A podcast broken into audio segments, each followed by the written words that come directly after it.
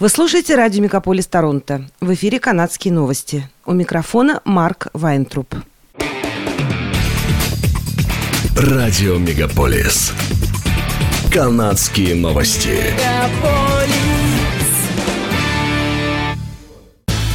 В эфире «Канадские новости». У микрофона Марк Вайнтруп. Джо Байден совершил на прошедшей неделе свой первый официальный визит в Канаду в качестве президента Соединенных Штатов. В своем выступлении в парламенте он подчеркнул длительные и прочные отношения между Канадой и Соединенными Штатами Америки.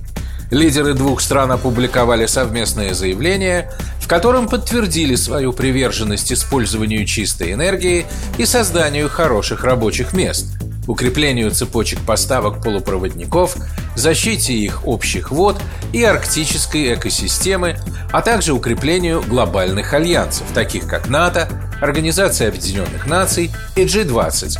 По итогам встречи Джо Байдена и Джастина Трюдо, прошедшей в Оттаве, было заявлено о приобретении и развертывании двух загоризонтальных радарных систем следующего поколения. Новые системы должны будут охватить арктические и полярные направления. Общая сумма финансирования строительства этих объектов достигает почти 7 миллиардов долларов. Загоризонтальные РЛС используются для предупреждения о воздушном и ракетном нападении и имеют дальность обнаружения целей порядка 4000 километров и могут применяться в составе системы противоракетной обороны. По плану первая из загоризонтальных РЛС должна стать на боевое дежурство к 2028 году. Закрытие дороги РОКС, о необходимости которой все время говорили политики разных направлений и обычные жители Канады и Квебека, стало свершившимся фактом. Согласно просочившимся из самых верхов сведениям, США и Канада договорились о том, что все нелегальные мигранты, которые приходят по этому пути, ведущему из США в Канаду, будут тут же отправляться назад, в Соединенные Штаты. Ни один из них не будет принят в Канаде в качестве просителя убежища. Единственное исключение будет сделано в случае необходимости оказания срочной медицинской помощи, если речь будет идти о жизни и смерти ну и после стабилизации состояния больного он будет припровожден в страну прибытия, то есть в Соединенные Штаты, пишет издание «Деловой Монреаль».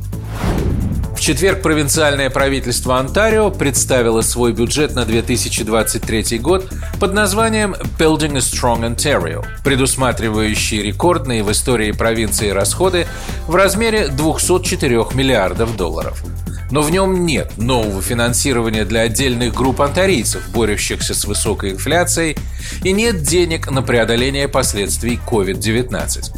Документ почти на 200 страниц подчеркивает важность инвестиций в недвижимость и инфраструктуру по всей провинции, однако оставляет без ответа вопросы о том, как именно эти цели будут достигнуты. В большей степени бюджет развивает ранее объявленные проекты. Например, строительство скоростной дороги 413, связка между хайвеем 400 и 404 в районе города Брэдфорд, и обновление Ontario Place. Большая часть связанных с недвижимостью инициатив вращается вокруг цели провинции построить полтора миллиона новых домов к 2031 году. В попытке решить проблему нехватки рабочих в строительном секторе, провинция планирует инвестировать 224 миллиона долларов в Skills Development Fund. Это должно помочь повысить компетенцию частного сектора и расширить центры обучения. Вдобавок выделяются дополнительные 25 миллионов долларов на три года для иммиграционной программы Ontario Immigrant Nominee Program с целью привлечь квалифицированных работников конце этого месяца правительство Онтарио прекратит программу, предоставляющую медицинские услуги незастрахованным лицам, что, по словам врачей, крайне опасно для маргинализированных слоев населения. В марте 2020 года, в начале пандемии COVID-19, Министерство здравоохранения выделило врачам временное финансирование для оказания медицинской помощи тем, кто не имеет провинциального медицинского страхования, включая тех, кто не имеет страхового покрытия в рамках программы страхования в сфере здравоохранения Онтарио – ОХИП. Программа позволяла всем желающим получить доступ к необходимым с медицинской точки зрения услугам врачей и больниц. Начиная с 1 апреля 2023 года больницы должны вернуться к практике выставления счетов незастрахованным пациентам, существовавшей до пандемии, говорится в памятке, разосланной в больницы и медицинские учреждения Онтарио и предоставленной CTV News Toronto. В Онтарио был опубликован так называемый Sunshine List – список самых высокооплачиваемых государственных служащих провинции. Три самых высокооплачиваемых работника госсектора служат в компании Ontario Power Generation.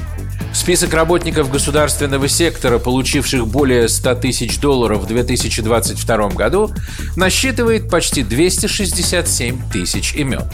Кеннет Хартвик, генеральный директор корпорации, контролирующей электроэнергетику, снова занимает первое место с зарплатой чуть более 1 миллиона 700 тысяч долларов. Два других руководителя этой организации заработали почти 1 миллион долларов. Фил Верстер, генеральный директор Metrolinx, Кевин Смит, президент и генеральный директор University Health Network, Марк Фуллер, президент и генеральный директор Ontario Public Service Pension Board и Мэтт Андерсон, генеральный директор Ontario Health, заработали более 800 тысяч долларов в год. Премьер-министр Даг Форд заработал в прошлом году 208 974 доллара, а главный врач провинции доктор Киран Мур – 466 057 долларов. Президент Совета казначейства Прамбит Саркария в своем заявлении отметил, что наибольший рост по сравнению с прошлым годом произошел в больницах и советах по здравоохранению, в основном за счет увеличения числа медсестер в списке.